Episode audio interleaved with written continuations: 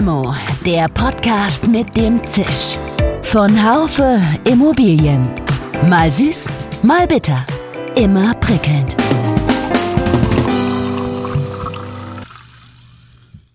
Herzlich willkommen, liebe Hörerinnen und Hörer, zu einer ganz besonderen Folge von Limo, unserem Podcast. Wir lassen Sie heute am Brandenburger Hofgespräch teilhaben. Energiemangel, explodierende Energiekosten. Welche Konsequenzen müssen wir ziehen? Dass ein dringender Handlungsbedarf besteht, ist uns allen klar. Wer heizt schon, wer noch nicht, ist sicher auch in Ihrem Familien-, Freundes- und Bekanntenkreis eine heiß diskutierte Frage. Doch was bedeuten die explodierenden Energiekosten für die Wohnungswirtschaft, für die Mieterinnen und Mieter?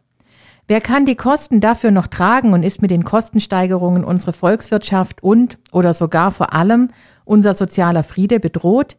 Wie verzweifelt sind die Menschen? Wie sehr die Unternehmer?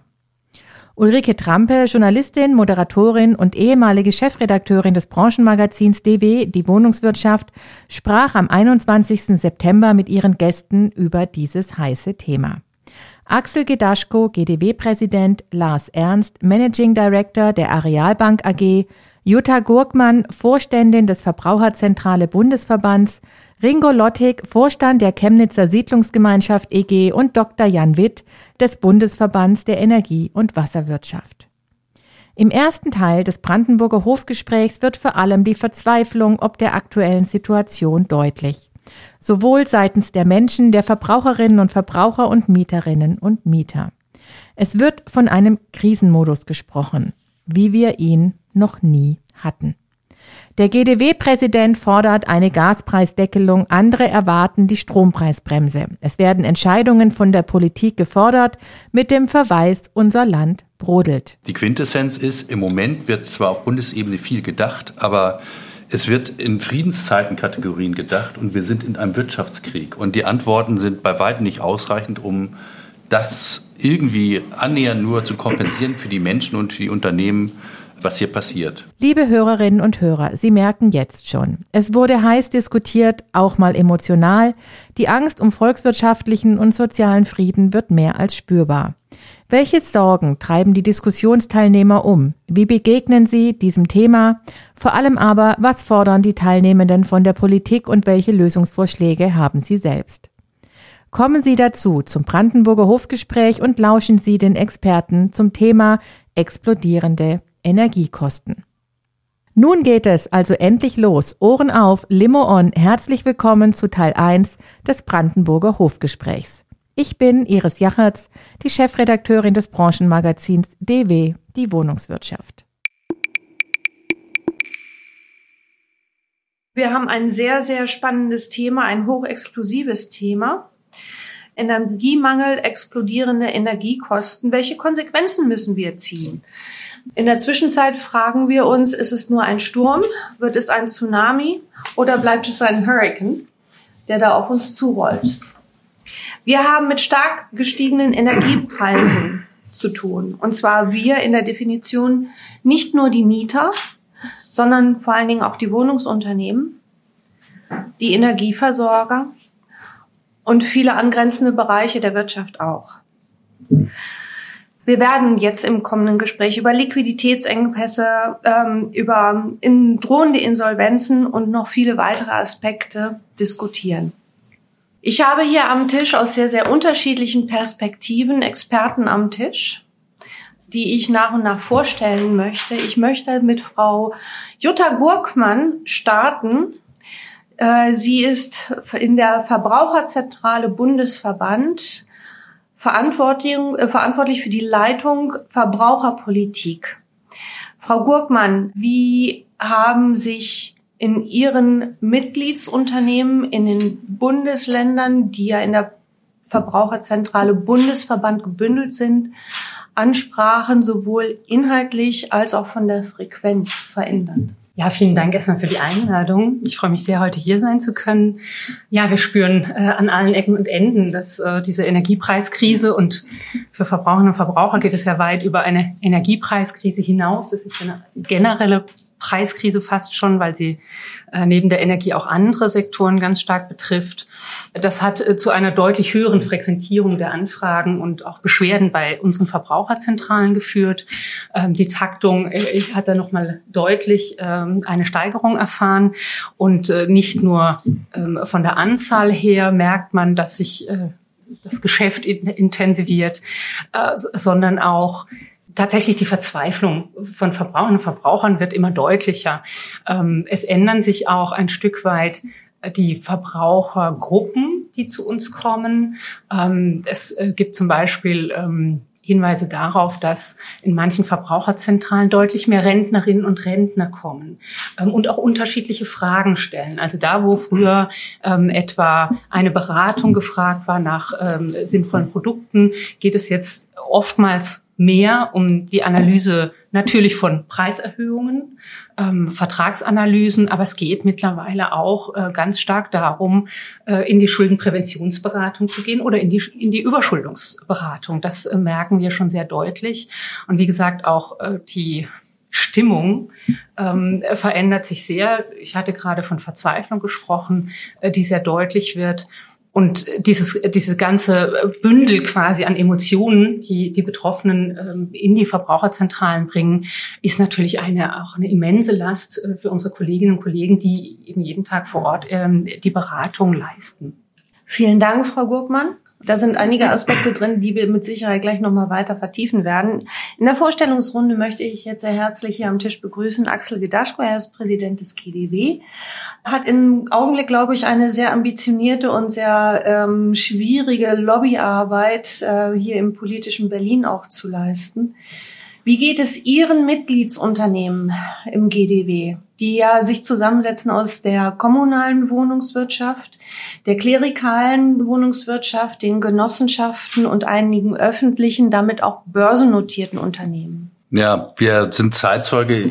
Ich komme von der Küste, da gibt es den Begriff einer Springflut. Das bedeutet, man hat eine normale Flut, man hat vielleicht noch Sturm oben drauf und dann steht der Mond noch richtig, nämlich falsch. Das bedeutet, es gibt besonders schnell auflaufendes Wasser. Und wie bei auflaufendem Wasser das so ist, dann gibt es einige, die sind noch weiter oben am Fluss und welche, die sind weiter unten am Fluss. Und das ist so die Diskrepanz auch im Erleben der Wohnungswirtschaft.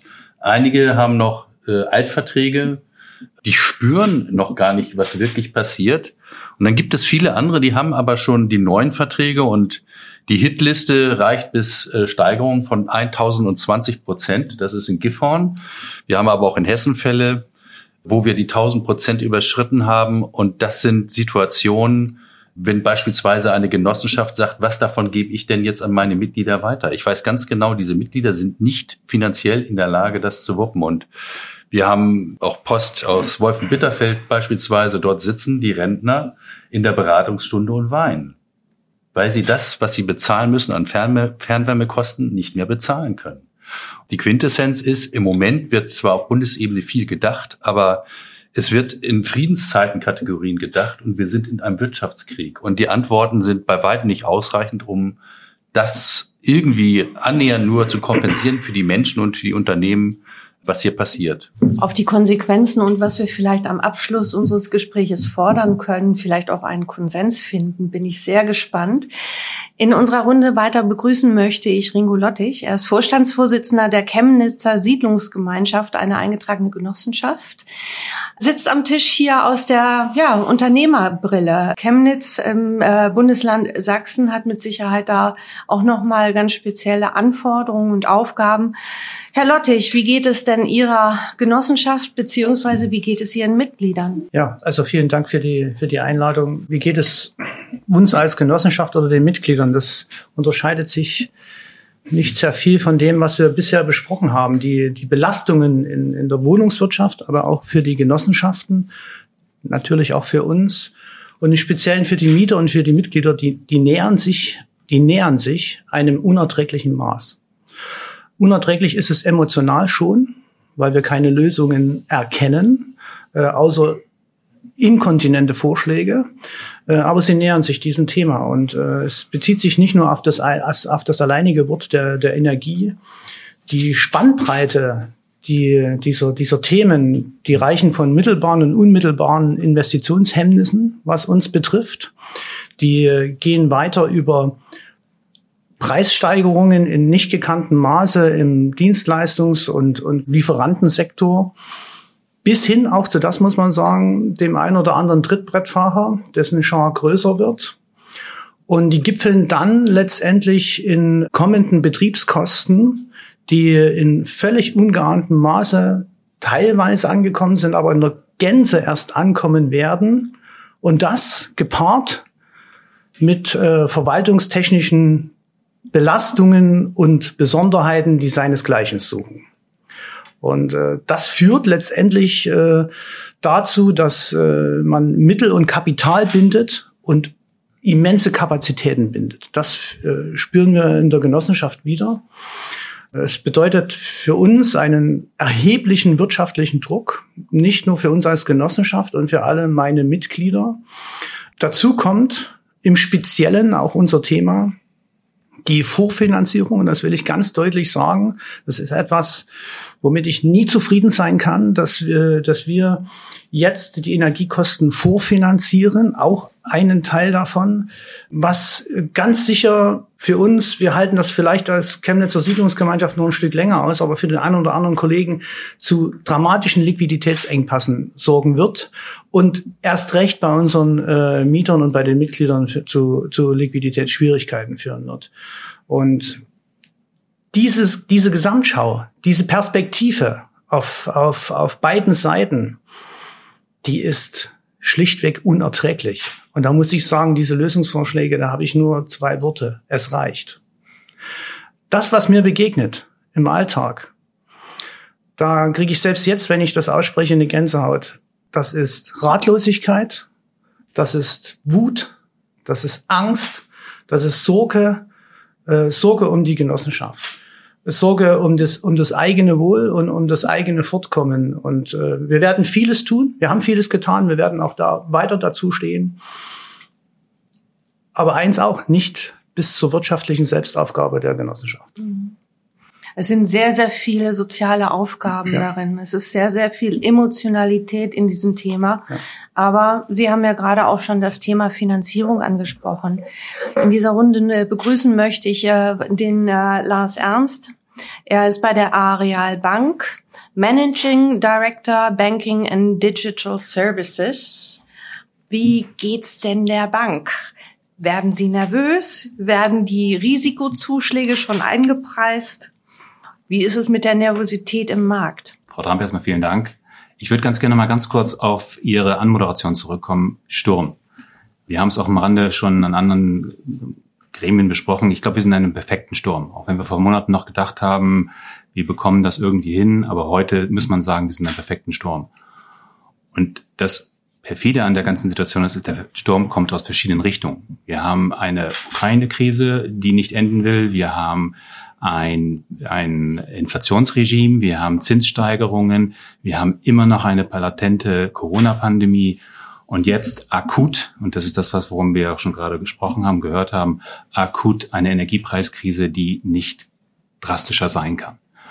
Das ist etwas, wo wir uns alle mit auseinandersetzen wollen. Das tun wir auch gerade. Und ich glaube, wir dürfen hier keine Denktabus zulassen, sondern alles muss erlaubt sein, alles muss diskutiert werden können. Dafür stehe ich und ich hoffe, das können wir heute auch tun.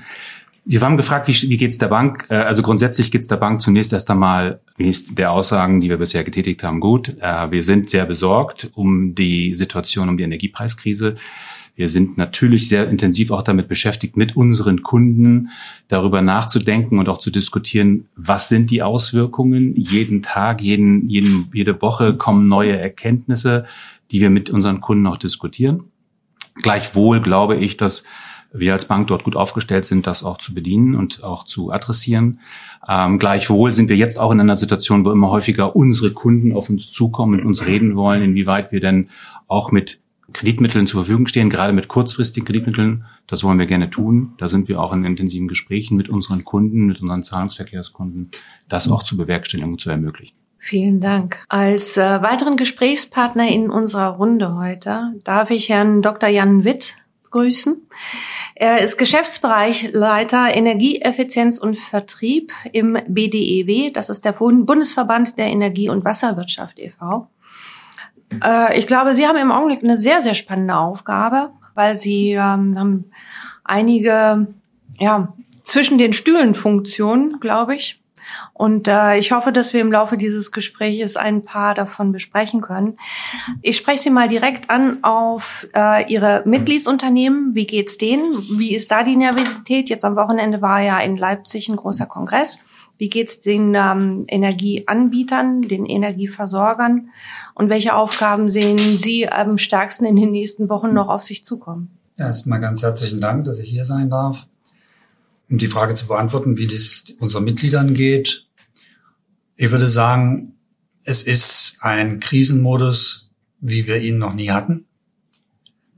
Und die Tatsache, dass also eine, ein breiter und wichtiger Wirtschaftszweig in Teilen darüber nachdenkt, darüber nachdenkt, unter einen Schutzschirm zu kommen, weil es Liquiditätsengpässe gibt, also auch bei den kommunalen Unternehmen, das ist, spricht natürlich Bände.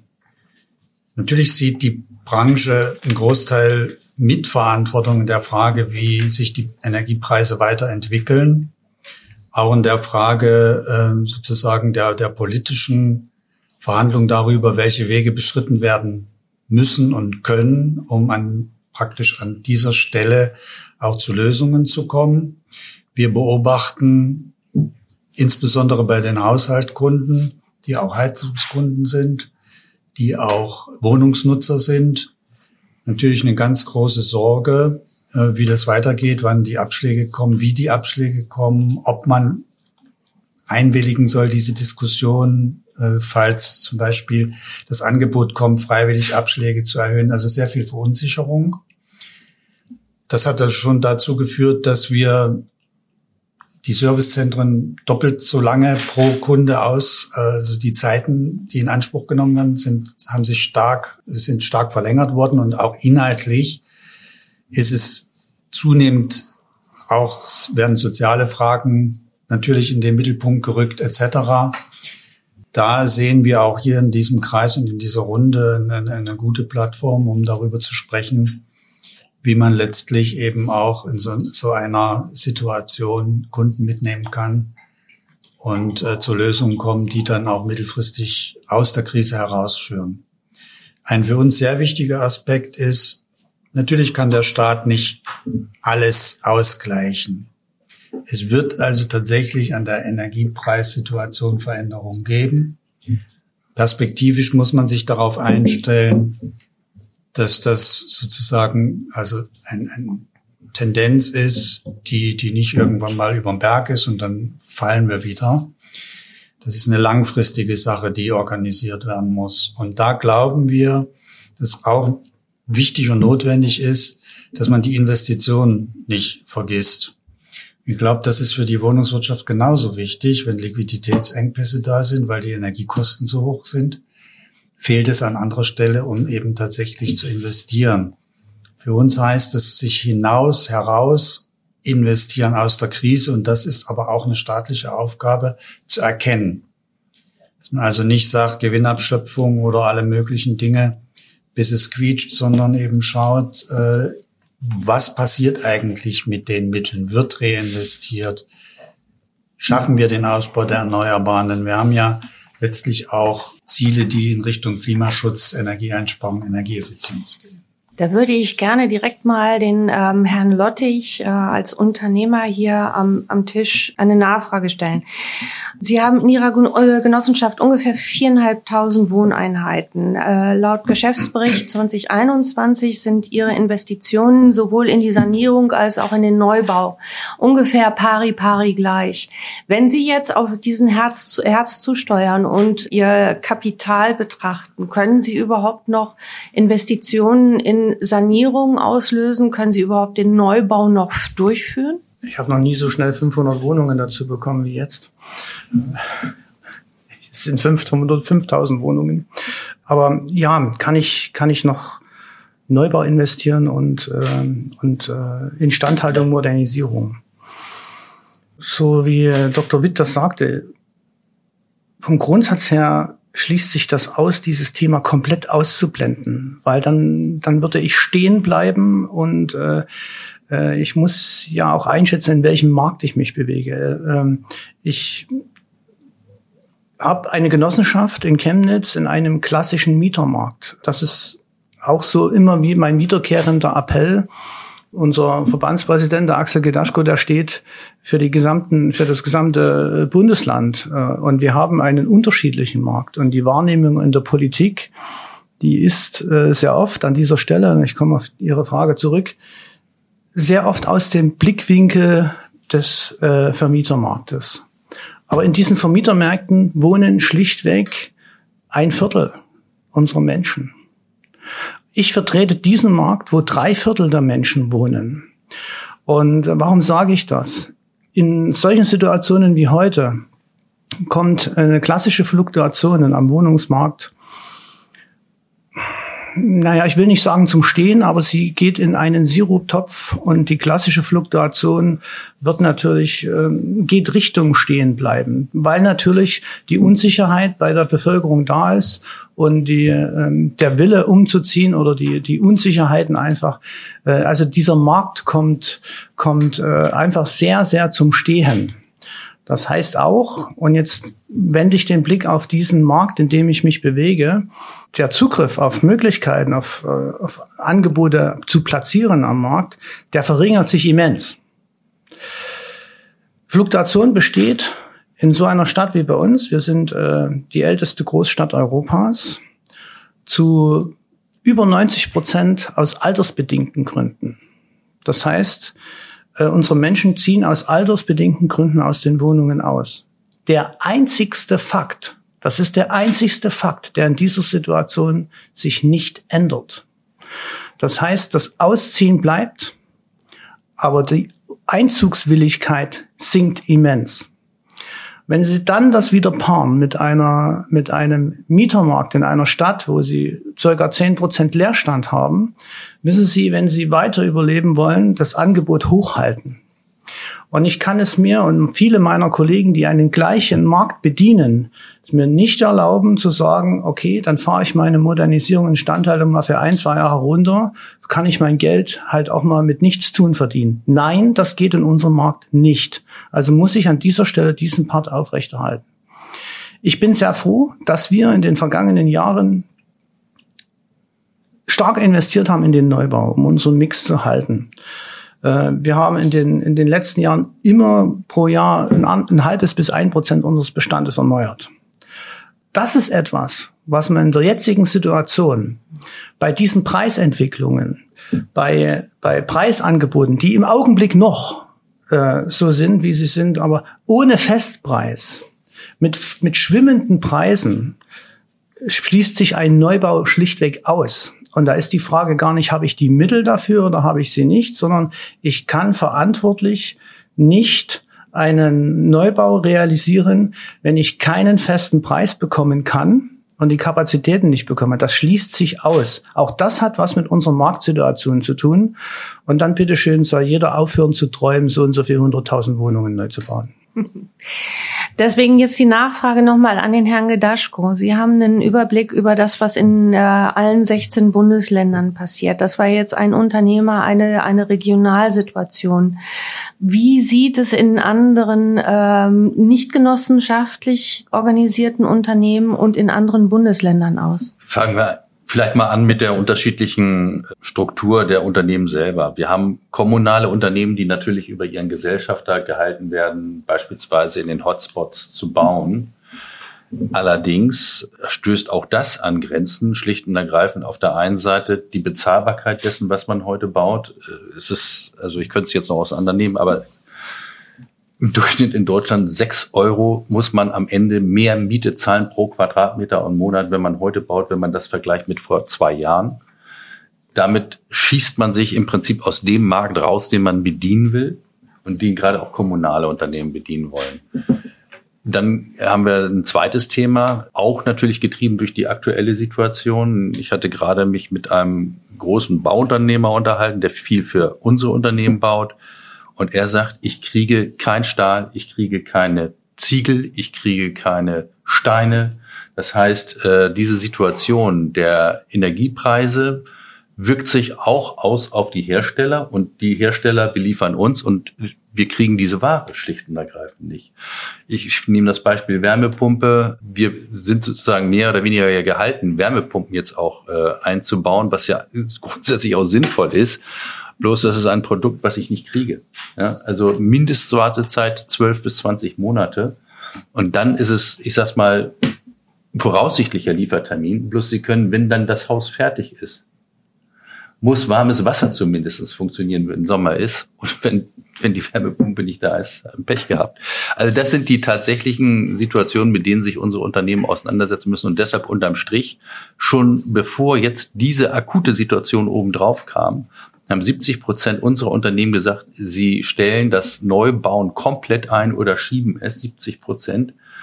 Äh, und ich vermute mal, aufgrund dieser Liquiditätsgeschichte, äh, die Ringo Lottig auch schon angesprochen hatte, werden das noch mehr Unternehmen sein und ähm, auch die jüngsten äh, Meldungen gehen alle in diese Richtung. Als wir mit unserer Botschaft rauskamen, das war schon vor einigen Monaten, da haben viele noch gesagt, äh, das wäre Alarmismus. Ich hätte gerne Unrecht gehabt, aber äh, es bestätigt sich leider. Herr Dr. Witt, äh, wenn wir jetzt tatsächlich mal konkret in Richtung Gaspreis, Gaspreisdeckelung gehen, geht es ja auch um Anreizsysteme. Deswegen waren die Fragen von mir gerade auch vorgeschaltet. Wie viel Investitionen in Sanierung, Neubau sind ja auch, sind noch möglich? Es gibt ja auch das Wort äh, Worst First die schlechtesten energetischen Immobilien zuerst sanieren. Die sind aber auch am teuersten. Zu denen kommen 65 Prozent regenerative Energien, die mit verbaut werden sollen. So, jetzt reden wir über den Gaspreisdeckel. Alle fordern ihn, alle schreien danach. Anreizsysteme sollen besprochen werden. Wenn Sie jetzt aber diese Investitions Hälse sehen, die auf die Unternehmen der Wohnungswirtschaft zusteuern, von denen aber dann Mieter wieder profitieren werden, wie lösen wir jetzt diesen gordischen Knoten? Ja, das ist ähm, eine spannende Frage. Wir haben uns damit schon beschäftigt, bevor es überhaupt zu dieser Gasmangelsituation gekommen ist und sehr intensiv beschäftigt. Und das, äh, wir haben auch zu Zeiten der, der Corona-Krise und der Lieferkettenproblematik, der äh, wieder angehenden Konjunktur und auf einmal Preissteigerungen in den Lieferketten zum Teil aber auch Zwischenprodukte, die, die es einfach nicht gibt, äh, uns immer mit solchen Fragestellungen auch beschäftigt. Wie kriege ich eigentlich die Modernisierung auf die Straße? In dem Kontext haben wir auch versucht zu bewerten, wie das Ziel, dass also ab 2024 jede neu eingebaute Heizung 65 Prozent erneuerbare Energien beinhalten soll, wie das zu erfüllen ist und sind äh, zu dem Schluss gekommen, dass es da mehrere Aspekte gibt, die zu beachten sind. Eine ist, dass man die Ausgangssituation kennt, analysiert und schaut, was es da für technische Optionen generell gibt. Das zweite ist die Frage, wie kann man praktisch so etwas ausrollen oder kann in eine Serie gehen oder kann schneller werden. Ähm, keine einfachen Sachen. Wir haben das mal versucht zu analysieren mit einer eigenen Studie, die den, den, den Wohnungsbestand sich unter die Lupe genommen hat, so verschiedene Cluster gebildet hat. Was ist da eigentlich für eine Infrastruktur vorhanden? Was ist da derzeit verbaut? Und wie könnte man denn so ein, ein Pfad einschreiten, der dann auch in Richtung Klimaneutralität geht, was ja am, am Ende aller Entwicklung auch gewünscht ist? Und dann haben wir eine Prämisse hineingenommen, weil wir es einfach aus dem Markt her nicht anders beantwortet kriegen. Eine Sanierungsrate zu verdoppeln oder zu vervierfachen ist eine Illusion. Deswegen haben wir mit einer Sanierungsrate, die auch schon ehrgeizig ist, wenn man von unter eins ausgeht, auf 1,5 gearbeitet und uns überlegt, gibt es denn Assets, Infrastrukturen, die man nutzen kann, ohne dass man sehr, sehr aufwendig in der Sanierung komplett Umbauten machen muss. Und da kommen wir, äh, sind wir zu dem Schluss gekommen, beim Ausbau der Wärmepumpen beispielsweise, das werden dann wohl eher nicht sechs Millionen werden, sondern ich glaube, wir kommen auf dreieinhalb oder so etwas, weil das eben nicht überall passt. Und äh, selbstverständlich hat auch eine Heizung, die mit Gas betrieben wird, eine Chance, weil dieses Gas kann ja sehr wohl auch grünes Gas sein oder eben auf, äh, aus Biogas aufbereitet und eingespeist. Und auch das ließe sich ja bilanziell darstellen, indem man die vorhandenen Gasnutze, äh, Gasnetze weiter nutzen würde. Auf diese Weise haben wir uns versucht, diesem Thema anzunähern und festgestellt, ähm, dass man dann auch teilweise das Riesenproblem der Fachkräftesituation etwas entspannen kann. Weil es ist, ist nun mal so, wenn ich also eine vorhandene Infrastruktur weiter nutzen kann und dort meine CO2-Minderung hineinbringe, äh, dass das tatsächlich dann eben auch nicht äh, proportional eben mit nicht vorhandenen Handwerkern sein muss. Und das ist so ein bisschen der Beitrag, den wir auch in die politische Diskussion gegeben haben.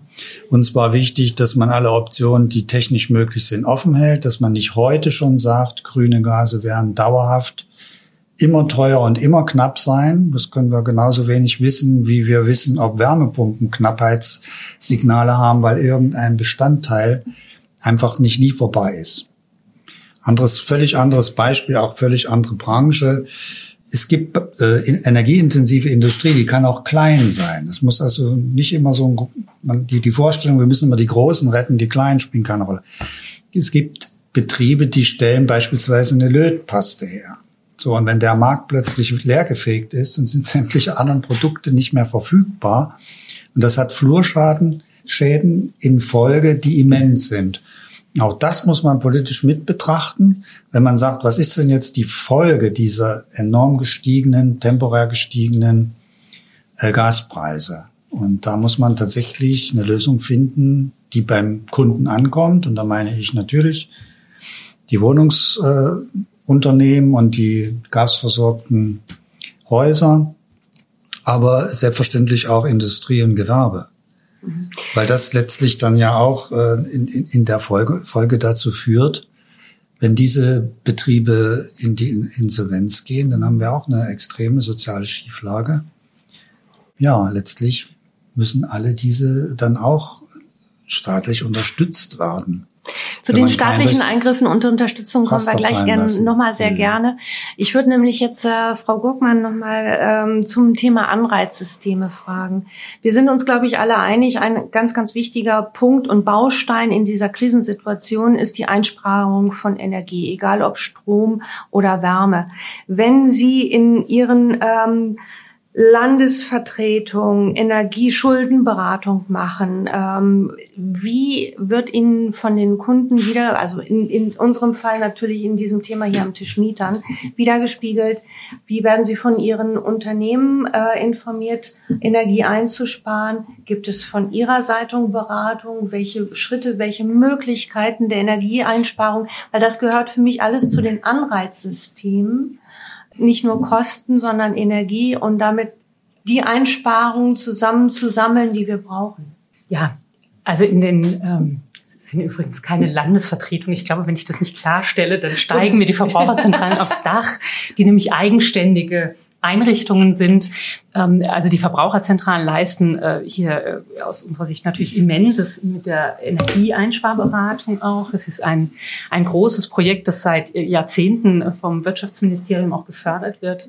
Und ähm, das ist primär eine Einsparberatung. Das sind auch ähm, die Damen und Herren, äh, die zu Ihnen nach Hause kommen, wenn, wenn eben der Austausch äh, der Heizung ansteht, äh, die sie beraten, äh, die mit ihnen dann auch äh, die Anträge für Förderungen ausfüllen und äh, sie dabei begleiten. Und auch hier haben wir einen massivsten Zulauf, ähm, so dass wir äh, diese eins zu eins Beratung, also diesen Besuch zu Hause, äh, derzeit äh, nur mit Wartezeiten von sechs Monaten, neun Monaten äh, durchführen können. Und dann kommt das natürlich äh, hinzu, was auch schon hier gesagt wurde. Wenn Sie dann einmal den Energieberater, die Energieberaterin äh, bei sich hatten, dann ist schon die Frage, äh, können Sie das äh, empfohlene Vorhaben überhaupt durchführen? Bekomme ich die Wärmepumpe, die mir empfohlen wurde, oder auch eine, eine andere Heizungsart? Ähm, und äh, bekomme ich, bekomme ich dann das Unternehmen, das mir auch die PV-Anlage aufs Dach installieren soll? Das, das sind natürlich Riesenprobleme, aber nichtsdestotrotz versuchen wir auch hier ja, flexibel zu agieren, indem die Verbraucherzentralen sich einfach andere Angebote äh, einfallen haben lassen. Und das ist natürlich ganz viel online, äh, mit Hilfe von äh, Online-Veranstaltungen, die dann auch äh, versucht werden, möglichst zielgerecht anzubieten, weil natürlich äh, Mieterinnen und Mieter die Möglichkeiten ja auch haben, äh, Energiesparmaßnahmen durchzuführen, ähm, bis hin zum ähm, Eigenheim-Eigentümer, ähm, ne, der sei es Altbau, sei es Neubau, natürlich sehr unterschiedliche Fragen haben. Deswegen hier sehr zielgerichtet Information und auch Beratung. Ähm, und deswegen wird da geclustert und versucht nach nach äh, ja allen möglichen, was wir noch haben, irgendwie zu unterstützen. Wir versuchen auch gerade mit Schulungsprogrammen äh, Beraterinnen und Berater, die eigentlich äh, für andere Bereiche zuständig sind, auch für die Energiebranche quasi fit zu machen, um wenigstens noch ähm, irgendwo die ja, ich will mal sagen, die Basic-Tipps mit ein bisschen mehr ähm, geben zu können. Äh, unsere Internetseiten wurden nochmal aufbereitet. Wir versuchen das auch smarter äh, noch zu gestalten indem man sich äh, nicht so sehr äh, durchklicken muss, wo finde ich denn die Informationen, die jetzt für meinen konkreten Fall äh, die sinnvollen sind, äh, sondern dass wir quasi nach einem äh, intelligenten äh, Baumsystem dann auch geleitet werden. Aber ja, wir versuchen alles und äh, es wäre wahrscheinlich noch viel mehr vonnöten. Thema Beratung, Herr Ernst. Wie reagieren Ihre Kunden? Äh, ich habe mir mal folgende Stichworte aufgeschrieben. Liquiditätsversätze. Also, wenn die Nebenkosten erst nächstes Jahr gezahlt werden. Äh, das heißt, äh, viele Wohnungsunternehmen müssen jetzt erstmal vorfinanzieren, vorinvestieren? Wie gehen Sie mit Ihren Kreditlinien um? Ist Ihren Kunden klar, ähm, welche Zahlungen auf Sie zukommen können? Wie beraten Sie da? Auch vor dem Thema steigender Zinsen. Ich habe mich jetzt heute gerade erkundigt, ähm, die Kreditlinien sind für alle Laufzeiten 10, 20, 30 Jahre inzwischen über drei Prozent gestiegen. Wie machen wir weiter? Lassen Sie mich von vorne anfangen. Ja. Also wir reden, wir reden natürlich mit unseren Kunden. Das schon seit Monaten. Wir haben mit Herrn Gedaschke schon vor einigen Monaten darüber gesprochen, dass dort etwas auf uns zukommt, ähm, wo alle Beteiligten, glaube ich, eine gewisse Wahrnehmung auch benötigen, um zu verstehen, was, was, was auf einen zukommt und was die Effekte sein können. Und ich glaube, wir wachsen mit jedem Tag in dieser Wahrnehmung und dem Verständnis. So auch unsere Kunden. Wir haben in den letzten Wochen und Monaten mit vielen, vielen unserer Kunden gesprochen um auch mit ihnen herauszuarbeiten, was es konkret für sie, für ihre Mieter bedeutet. Im Sinne auch einer Liquidität, im Sinne auch, wann kommt denn der große Schlag eigentlich für die Gesellschaft und wie kann man da möglicherweise auch schwächend, zumindest ansatzweise schwächend mit agieren. Erste Observation, die Awareness war, entwickelt sich gerade erst auch bei vielen Gesellschaften. Ja, weil man natürlich mal davon ausgeht, ich habe hier eine, eine, eine Gaspreis Vereinbarung, die erst einmal gesichert ist bis 23, 24. Ähm, wir haben hier einen Energiemix, der mich aus der Risikosphäre vielleicht ein wenig rausbringt. Gleichwohl sind wir natürlich auch mit allen Kunden in der Diskussion, auch gerade mit diesen Kunden, um zu sagen, ja, was passiert denn, wenn die größeren Abschlagszahlungen, so unser Verständnis als Bank, die sich damit intensiv auseinandergesetzt hat, irgendwann im ersten Quartal, zweiten Quartal nächsten Jahres kommt. Und da kommen ganz erklägliche, sagen wir mal, sehr große Summen auf die Wohnungswirtschaft zu, um diese Abschlagszahlung gegenüber ihren Versorgern zu zahlen. Was heißt das? Wir sehen heute bei einigen Gesellschaften schon, eigentlich doch immer mehr, bei mehr Gesellschaften, dass sie anfangen, eine gewisse, ein gewisses Liquiditätsmanagement zu betreiben. Zunächst erst einmal zu gucken, wo können wir heute Liquidität sichern? Wir haben es ein bisschen gehört bei Herrn, Lott, bei aber auch bei Herrn Gedaschko. Wo können wir heute Liquidität sichern?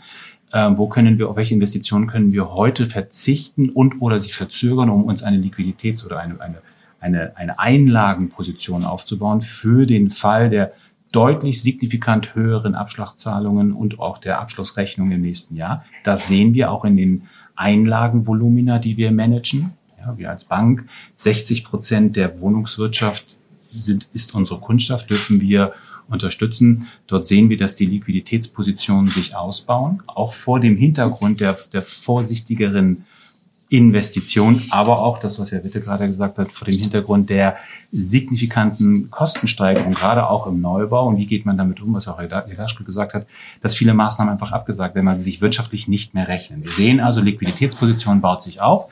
Wir sehen auch, dass die Wohnungswirtschaft sehr vorsichtig mit den Anlagenoptionen umgeht, also eher kurzfristig anlegt, um die Zinsen entsprechend auch mitzunehmen. Und wir sehen auch, dass man mit uns immer häufiger redet darüber zu sagen, was können wir tun, um unsere Mieter zu stärken, weil wir mit den dann höheren Abschlagszahlungen, und ich glaube, wir kommen heute nochmal dazu, eine, eine, eine höheren Auswahl möglicherweise haben, weil Mieter es einfach schier nicht leisten können. Das, was ja mehrfach jetzt schon gesagt wurde, können wir beispielsweise dann Barkaution in Bürgschaften drehen, um die Liquiditäten freizusetzen. Das sind alles Lösungen, die wir auch anbieten können und wollen. Und schlussendlich, letzter Punkt, das, was ich eingangs auch gesehen habe, wir reden auch mit Gesellschaften, um hier Kontokorrentlinien, Liquiditätslinien bereitzustellen für derartige Zwischenfinanzierungen. Sie, wie haben Sie so schön gesagt, Liquiditätsversatze, um dort dämpfend einzuwirken. Wir werden das nicht in aller, in aller, aller Größe und allem Umfang machen können, aber wir sind dabei, genau diese Gespräche zu führen und wir sehen, dass ein intensiver Auswertungs- und Bearbeitungsprozess vorhanden ist und sich in die richtige Richtung bewegt. Jetzt habe ich das Gefühl, nach der ersten Runde äh, irgendwie der Vogelschwarm flattert hoch, alle sind nervös, einigen ist inzwischen auch bewusst, was passieren kann, passieren wird. Herr Gedaschko, Sie haben jetzt ganz aktuell gesagt, Gaspreisdeckel jetzt. Es ist nicht fünf vor zwölf, es ist fünf nach zwölf. Wie definieren Sie diese Forderung an die Politik? Wir haben gemeinsam mit der Politik auch an Überlegungen gestrickt, die die Politik hatte, um den Menschen zu helfen und auch unseren Unternehmen zu helfen. Und wir erkennen, all das, was in der Pipeline ist, ist für Friedenszeiten gut. Also beispielsweise die Wohngeldreform, die wir ausdrücklich begrüßen. Vieles Gutes dran. Bei einzelnen Dingen kann man noch ein Fragezeichen machen. Gleichwohl wir haben auch mit dem Deutschen Landkreistag gesprochen und dem Städtetag. Und wir kriegen von allen gesagt, wir werden es nicht managen können, statt 600.000 Haushalte, zwei Millionen Haushalte überhaupt zu bearbeiten in halbwegs naher Zeit. Und wenn wir auf der anderen Seite aber wissen, dass jetzt in vielen Haushalten jetzt schon die Situation da ist, dass deutlich erhöhte Preise gezahlt werden müssen. Und das wird mit jedem Monat mehr. Dann brauchen wir keine Lösung, die irgendwann funktioniert im, ich sag's mal, August nächsten Jahres vielleicht, sondern wir brauchen eine Lösung, die funktioniert spätestens ab dem 1.1. Und da reicht nicht, wenn man sagt, du kannst deinen Antrag stellen ab dem 1.1. Mit einem Antrag kann man sich nichts kaufen. Wir brauchen Geld, wirklich Geld für die Menschen oder eine Dämpfung der Preise für die Menschen, damit das Überleben sichergestellt ist. Und das Gleiche gilt letztendlich in der mittelbaren Folge für unsere Unternehmen.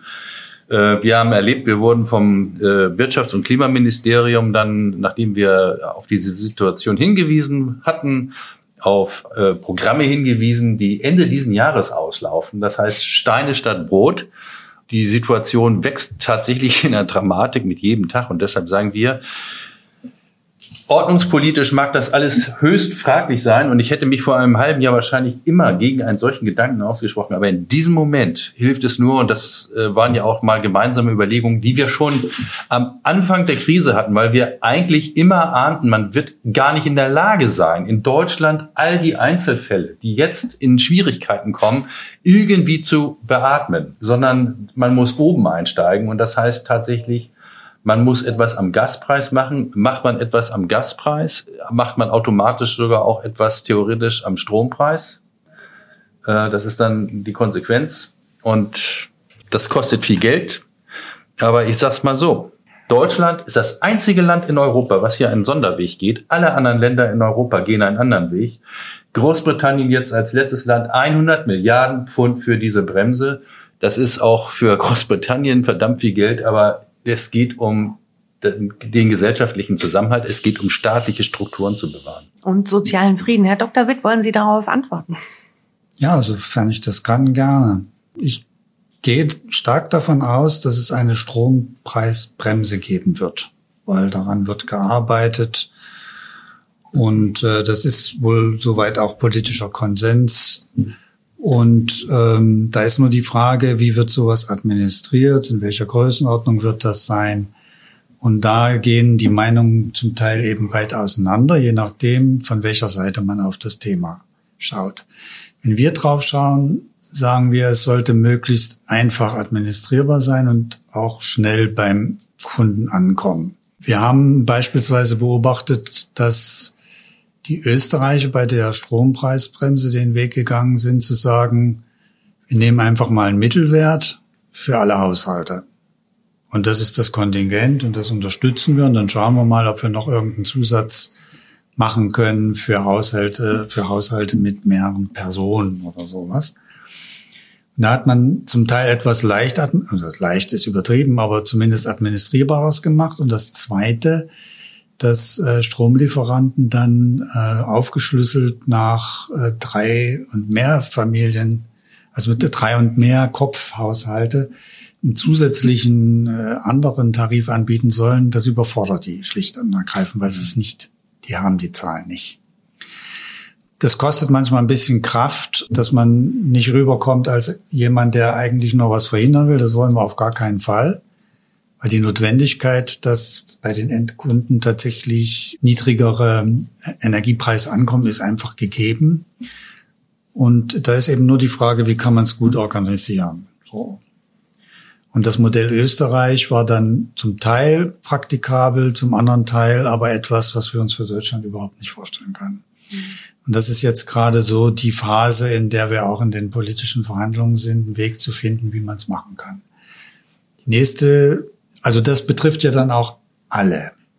Es betrifft ja nicht nur die Heizungskunden und auch nicht nur die Gaskunden, sondern wirklich alles entlastet alle. Die Österreicher haben offensichtlich über dieses Instrument auch gleichzeitig so ein bisschen Hilfestellung geben wollen Richtung Inflationsausgleich, was auch immer, weil sie haben ein, ein, ein Lieferpreiskontingent festgelegt, was also wirklich weit unter den tatsächlichen so weit unter den Preisen liegt, dass, dass es schon äh, also eine, nicht eine Entlastung ist, sondern schon eine Unterstützung, die über den Energiepreis hinausgeht. Aber ich glaube, Deutschland sucht nach gangbaren Wegen und das auch innerhalb kürzester Zeit diese Strompreisbremse tatsächlich umzusetzen, administrieren zu können. Man ist sich noch nicht ganz einig, wer da die Akteure sind. Und unser Dafürhalten ist, äh, wenn es in Richtung geht, äh, dass man einen bestimmten Kilowattstundenverbrauch mit einem, mit, mit einem niedrigeren Tarif versieht, das kann man sicherlich abbilden, dann bis hin zu negativen Umlagen oder ähnliche Dinge. Aber es wird immer dann kompliziert, wenn die Überlegungen da sind, äh, dass man das noch aufsplittet, dass man das noch nach, nach weiteren Kriterien unterscheidet. Und äh, das Bedürfnis sozusagen, dass Mehrpersonenhaushalte und zwei und zwei Familien, Einfamilienhaushalte da unterschieden werden, da haben wir mal analysiert, wie eigentlich das Nettohaushalteinkommen ist im Vergleich zu dieser Pro-Kopf-Zahl. Wie es war und wie es heute ist. Natürlich ist es heute deutlich höher. Es hat sich also der, der Anteil der Energiekosten, sowohl Strom als auch Heizungskosten an den, äh, am Nettohaushaltseinkommen natürlich erhöht, stark erhöht. Aber es ist nicht so, dass man über die Kopfzahl hinweg jetzt noch eine große Ausdifferenzierung hätte. Das heißt, dieser durchschnittliche Wert deckt sich einigermaßen. Man muss natürlich genau hinschauen ich glaube, das ist aus äh, sicherlich auch äh, Fokus äh, aus Sicht des Verbraucherschutzes.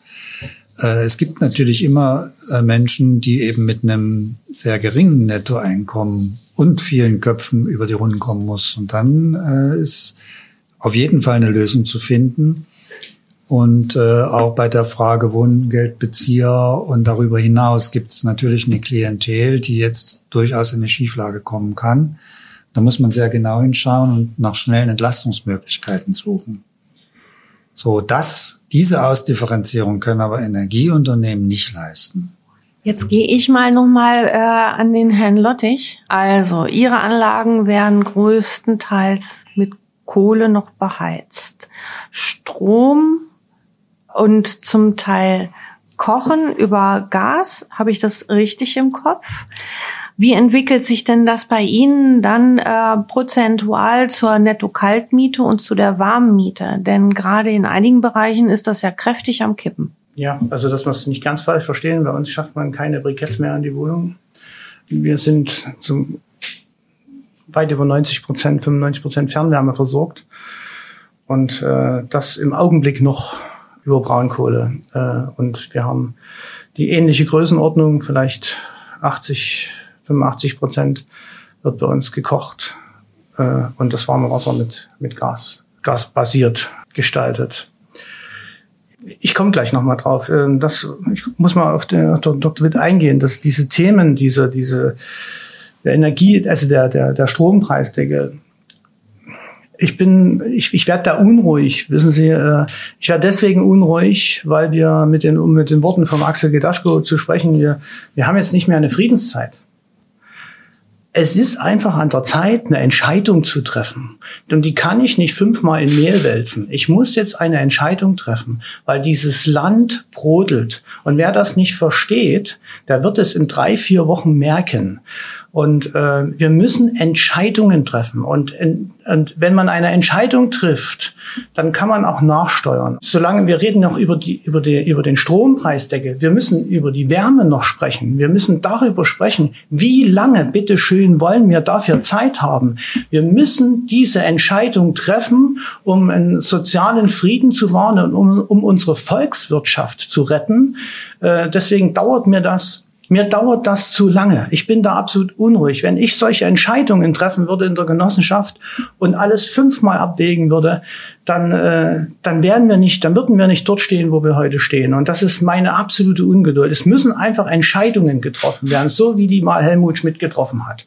Und das ist jetzt an der Zeit, wo man solche Dinge, wo die auf den Tisch müssen. Und ähm, wir laufen auf diese Zeit jetzt zu. Und wir haben wir haben da nicht Zeit noch zu warten und fünf Gremien und zehn Arbeitskreise zu schließen. Es muss einfach eine Entscheidung her. Das kann ich noch zehnmal sagen, weil ich das so erwarte. Ich erwarte das. Das ist meine ganz klare Erwartungshaltung von der Politik.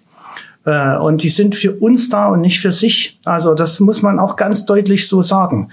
Und ich komme auf ein paar Dinge, muss ich einfach mal einfließen. Energiesparen war ein, war ein Thema. Ja, äh, was, was tun wir, was tun unsere Mieter? Wir informieren was geht, was halt möglich ist. Und, äh, und wir uns, uns treffen diese Gespräche, äh, so wie es in den Verbraucherzentralen ist, genauso natürlich in der Verbraucherzentrale viel öfter. Aber wir, wir haben diese, diese fragenden, heulenden, äh, wütenden Gesichter. Äh, was können wir tun? Wir tun das, was als Wohnungsgenossenschaft möglich ist. Wir prüfen alle Einstellungen, äh, die möglich sind jetzt in der Zeit um ein Optimum aus unseren Anlagen herauszuholen. Ja, das tun wir. Das ist unstrittig. Das ist selbstverständlich. Da brauche ich im Übrigen keinen Oberlehrer dafür. Und dann habe ich noch eine Bemerkung. Am meisten spare ich, wenn ich selbst dafür zahlen muss. Wenn ich keinen Anreiz habe, ist das Sparen eingeschränkt. Auch das möchte ich ganz deutlich sagen. Und wenn ich zwei Jahre lang dafür nicht aufkommen muss, ist mein Anreiz relativ gering. Und deswegen ermutige ich auch hier, niemanden vergessen, aber bitte schön Anreize schaffen. Und die sind nicht vorhanden. Das sorgt auch für Unmut. Wir brauchen Anreize für jeden und für jeden, den wir helfen, dass er auch sparen kann und dass sich dieses Sparen lohnt. Er muss es merken. Wenn er es nicht merkt, dann spürt er das nicht und dann wird er da keine, äh, keine Emotionen reinlegen können. Ringe, ich glaube, du müsstest sagen, dass wir haben ja einen, einen großen Kreis gerade bei unseren Wohnungsunternehmen von ja. Mietern, die keinerlei Energiekosten selber tragen. Ja. Und äh, da ist null Anreiz für diese Mieter äh, in einer solchen Situation jetzt noch tatsächlich intrinsisch mehr zu tun. Darf ich da auch mal einhaken? Ja, das, das, dann darf ich eins noch zu Ende führen. Da, wo wir die größten Ausfälle haben bei Energiekosten, als Wohnungsgenossenschaft, mit Abstand, mit Abstand, das ist dort, wo jemand nicht selbst für die Kosten aufkommt. Punkt. Ganz klar. Und deswegen ist dort ein Ansatz, weil wir, weil wir, wenn wir jetzt über Deckel sprechen, können wir auch darüber sprechen, wo muss denn der Deckel sein? Ist der bei 100 Prozent vom vorigen Jahr oder kann er gerne auch bei 80 Prozent vom vorigen Jahr sein, weil wir sollen ja alle sparen? Wie nehme ich denn die mit, die, die, die den Anreiz nicht haben? Und da muss etwas passieren. Da können wir tun mit Informationen, mit Hilfestellungen und so weiter. Aber da muss ich natürlich dann die Menschen abholen. Das ist, das ist ein, das ist mir wichtig einfach, dass, dass wir das an dieser Stelle nicht vergessen, weil das ist inzwischen, das spüre ich die letzten vier Wochen, das wird, ist und wird zu einem sozialen Sprengstoff. Das ist, äh, deswegen spreche ich das so deutlich an. Und das ist, äh, äh, wenn ich von, von kleinen Verwaltern höre, von kleinen Hausbesitzern dann höre und sage, okay, äh, ich habe jetzt von sechs Wohnungen zwei leer, dann suche ich mir jetzt zwei Mieter, die Bürgergeld bekommen, weil da ist mir die Miete und die Nebenkosten sicher. Das ist der falsche Weg. Das ist der falsche Weg. Aber diese Aussage, wo der Eigentümer in die Ecke gedrängt ist und sagen, wie sichere ich denn jetzt noch meine Altersvorsorge, diese Immobilie? Ich kann sie mir ja nicht gleich um die Ohren, um die Ohren schmeißen, seine, seine Auffassung. Man muss sich ja damit auseinandersetzen. Warum kommt er auf diese Idee? Weil es möglicherweise seine Lösung ist. Aber volkswirtschaftlich ist es keine. Mhm. Ja, und ich habe sie, sorry, ich habe sie, Frau Burgmann, hab sie ja, unter, noch eben gerade in, in, genau. im Kommentar. War nicht fertig, aber jetzt kann man. Dann, dann geht's gleich wieder an Sie zurück, Herr Lottich genau, ich finde, Sie sagen völlig zu Recht. Ne? Und das, das ist das, die Krux bei einem Gaspreisdeckel oder auch bei einem Strompreisdeckel. Wie gestalten wir ihn aus, dass er administrierbar ist, leicht administrierbar, schnell umgesetzt werden kann, auf der anderen Seite aber fair ist. Ne? Also wenn wir jetzt sagen, einen hohen Deckel, wie offenbar in Österreich, ich habe mir die, die, Kontingente nicht angeschaut, aber wenn das natürlich sehr, sehr hochgelegte Kontingente sind, haben sie weder einen Sparanreiz. Und zweitens ist es natürlich auch nicht sozial gerecht, Ne? Weil natürlich dann übermäßig diejenigen profitieren, die mehr verbrauchen. Das sind in der Regel auch diejenigen, die mehr verdienen. Also da gibt's ja genügend Studien über, wer hinterlässt den größeren CO2-Fußabdruck und so weiter. Deswegen haben wir da natürlich genau diesen Widerspruch. Wie bekäme man einen Gaspreisdeckel hin, der fair, also sozial ausgeglichen ist? Und wir haben nicht für alles Geld. Also auch der Staat kann ja nicht, noch keiner, aber ähm, so, wenn, mit dem vorhandenen Geld muss gewirtschaftet werden. Die Krise, sind wir uns alle einig, wird noch länger dauern. Und wenn die Energiepreiskrise rum ist, dann haben wir noch andere Krisen zu bewältigen, die auch Geld benötigen. Deswegen, wie soll eine Ausgestaltung stattfinden, die, die ausreichend feingranular ist, um sozial gerecht äh, zu sein und genügend Anreize zum Sparen zu setzen, aber trotzdem noch umsetzbar ist. Also, Aber dann sind Sie auch für grundsätzlich für einen Deckel. Also wir haben andere Vorschläge mhm. gemacht, die wir, die wir nach wie vor bevorzugen würden. Ähm, und zwar hatten wir immer favorisiert, gut, es ist, da, da spielt jetzt tatsächlich die Zeit eine Riesenrolle, aber wir hatten es viel frühzeitiger gesagt, dass die EU sich quasi als Einkaufsgemeinschaft zusammenschließt und damit natürlich Einfluss insgesamt auf den Gaspreis nehmen kann, ohne äh, dass quasi quersubventioniert werden muss. Und dass man dort, wo diese Senkung des Gaspreises dann nicht ausreicht, ganz gezielt unterstützt. Kann ich mal kurz fragen, über, wie, über welchen Prozentsatz der Mieterschaft reden wir denn, die diesen fehlenden Anreiz haben? Kann man das sagen? 20, 25 Prozent. Okay. Das ist nicht ohne. Ist ja, ich, aber ich, in, in der Mieterschaft. Ja, ich finde, ich finde so zum Schluss der Vorschlag na, EU, den, den finde ich jetzt äh, das finde ich ganz schick auch, ist auch eine, eine Variante. Der Dampfer ist ein bisschen groß, ja, für diese Schnelligkeit, die wir jetzt brauchen. Möglicherweise, aber da, das schließt das eine, schließt das andere, ja, das eine schließt das andere nicht aus. Wenn ich in meine Bücher gucke, Frau Guckmann, muss ich Sie leider enttäuschen. Die größten Verbräuche finde ich an einer anderen Stelle, nicht bei denen, die die, die, die höchsten Verdienste haben. Da lade ich Sie gerne ein, das können wir uns gerne anschauen. Das ist genau nicht so.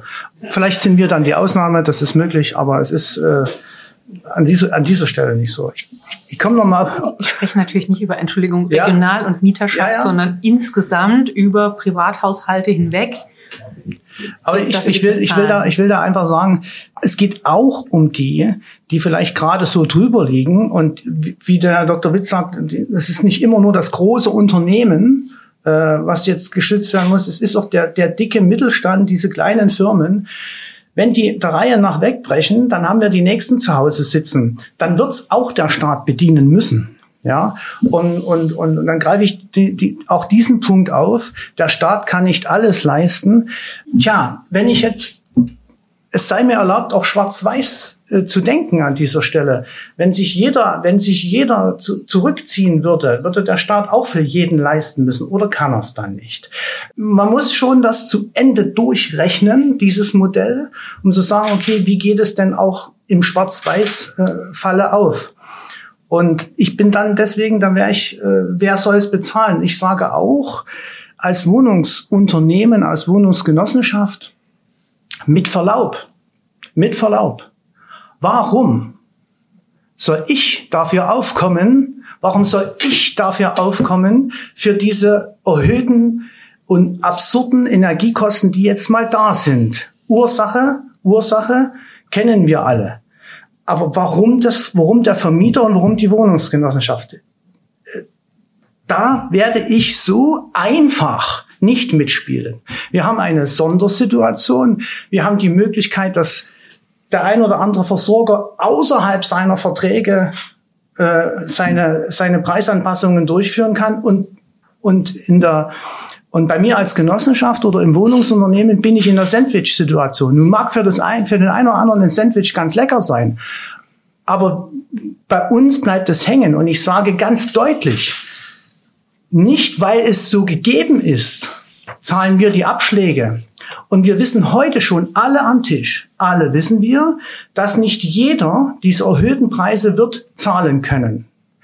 Wo ist die Lösung für die Mieter und für, für die Bürger, die im, im Leben nicht diese Kosten übernehmen werden. Ist das dann auch der Staat oder ist das das Wohnungsunternehmen? Das ja, aber diese Lösung ist nicht da. Ich doch, bin nicht, doch, doch, ich stopp, bin nicht stopp. das Finden. Es gibt Lösungen ja. darüber hinaus. Es gibt in, Sozial, in den Sozialgesetzbüchern Möglichkeiten für Verbraucherinnen und Verbraucher, die nicht Leistungsempfängerinnen und Empfänger sind, ja ähm, äh, einen Zuschuss beziehungsweise einen ähm, zinslosen Kredit für ähm, Energiebezahlung zu bekommen, wenn ansonsten eine, eine Energiesperre anstehen ja. würde. Also es gibt schon gewisse Lösungen. Und wenn Sie fragen, warum soll das Unternehmen das ja. tragen? weil es eine gesamtgesellschaftliche Aufgabe ist. Sie haben ja selber jetzt mehrfach betont, wir sind in, äh, wir haben Ausnahmezeiten mhm. und jetzt bin ich natürlich ganz ketzerisch und sage mhm. von der anderen Seite, ja, warum haben Sie denn nicht den neuesten KfW-Standard? Dann hätten Ihre Mieterinnen und Mieter äh, gar nicht so viel zahlen müssen in der mhm. jetzigen Situation. Also es gehören schon immer alle Seiten dazu. Mhm. Ich weiß, das ist sehr, aber es, ne, es hieß ja, wir machen jetzt mal ja, schwarz-weiß, genau, dann ist das bitte genau. schwarz-weiß. Und äh, dann kann man natürlich auch die Frage zurechtstellen, warum äh, soll das dann so aussehen, dass, äh, dass ja, dass dann ähm, die Unternehmen sich komplett rausziehen. Das wird bin, nicht funktionieren. Ich, ich, bin Ihnen sehr dankbar für die Frage. Ich gebe Ihnen auch eine Antwort darauf. Wir haben 100 Prozent energetisch voll saniert. Das ist meine Antwort auf Ihre Frage. Und trotzdem, ja, und, und wenn ich meine Kollegen anschaue im, im, im genossenschaftlichen Bereich, dann wird die Zahl nicht großartig anders sein. Das ist mal die Antwort darauf. Und die, die, die, die Kosten, die Heizkosten und, und Energiekosten sind bei uns im Vergleich zum Bundesdurchschnitt erheblich niedriger. Wenn ich aber jetzt einen Faktor mal vier bekomme, dann übersteigt das die Leistungsfähigkeit äh, meiner Mieter. Also ich werde mir diesen Schuh nicht anziehen, dass wir etwas nicht getan haben. Wir haben vorher viel mehr getan, als wir hätten tun müssen. Und ich erwarte einfach Lösungen. Und ich kann nicht, ich bin nicht das Kreditinstitut, ich bin nicht das Kreditinstitut äh, für, für, für Energieversorger oder für den Staat. Diese Bereitschaft, die, ich muss das jetzt auch mal in dieser Situation aussprechen, nicht für hier am Tisch, aber diese, ich betreibe das Inkasso seit Jahren für die Energiewirtschaft. Das Inkasso. Und jetzt bedroht eine Situation, es droht eine Situation, dass ich in einer immensen Größenordnung das Inkasso betreibe und ich weiß, dass ich von, von einem Großteil möglicherweise äh, dieses Geld nicht zurückbekommen werde. Kaufmännisch kann ich diese Entscheidung gar nicht treffen. Kaufmännisch kann ich diese Entscheidung gar nicht treffen.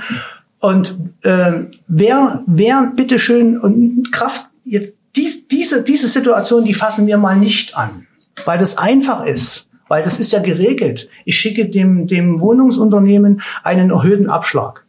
Alles klar. Die Lösung ist dann äh, Liquiditätshilfen in Form von Darlehen das ist die zweite Lösung für mich. Das ist die zweite Lösung. Das ist lange nicht die erste Lösung. Wenn ich zum Herrn Ernst schaue, dann guckt dann meine Bilanz an, da wird er irgendwo eine Position finden, da steht eine Liquiditätshilfe drin, das macht ihm keinen Spaß. Er wird es verstehen im Gespräch, aber in der Bilanzauswertung wird er sehen, dass ich plötzlich ein Darlehen habe über eine Liquiditätshilfe. Das wird mein EK schmälern, das wird mein EK schmälern. Und wenn es zum Treffen kommt, die Gespräche, die immer noch andauern, weil man keine Entscheidung willens zu treffen ist, zahle ich für dieses Darlehen sogar noch Zinsen. Das finde ich oberwitzig, dass dann noch dran Geld verdient wird. Das geht, das, ja, das, für wen zahle ich das eigentlich? Für wen zahle ich das? Für diejenigen, die es versendet haben. Da kann ich keine Bereitschaft herstellen. Deswegen braucht es eine große Lösung und da kommt der Staat an dieser Stelle nicht drum herum. Liebe Hörerinnen und Hörer, an dieser spannenden Stelle endet nun der erste Teil des Brandenburger Hofgesprächs. Wir haben viel gehört über die zunehmende Verzweiflung in der Bevölkerung, über die Nöte und Sorgen der Wohnungsunternehmen, über drohende Insolvenzen, über Liquiditätsengpässe und ein Liquiditätsmanagement. Von der Forderung, sich aus der Krise hinaus zu investieren, bis zur Tatsache, dass 70 Prozent der Neubauprojekte erstmal geschoben werden. Die Diskussionsteilnehmer suchen nach Lösungen und zwar nicht nur, wie und wo sich am besten Energie einsparen lässt. Seien Sie also gespannt auf die zweite Folge und somit die Fortsetzung des Brandenburger Hofgesprächs. Darin geht es vor allem um das Reizthema Mieterstrom. Es geht also ganz heiß weiter. Schön, dass Sie dabei waren. Bis zur nächsten Folge von Limo, dem Podcast mit dem Zisch von Haufe Immobilien. Um keine Folge zu verpassen, abonnieren Sie doch einfach den Podcast in Ihrer Podcast-App.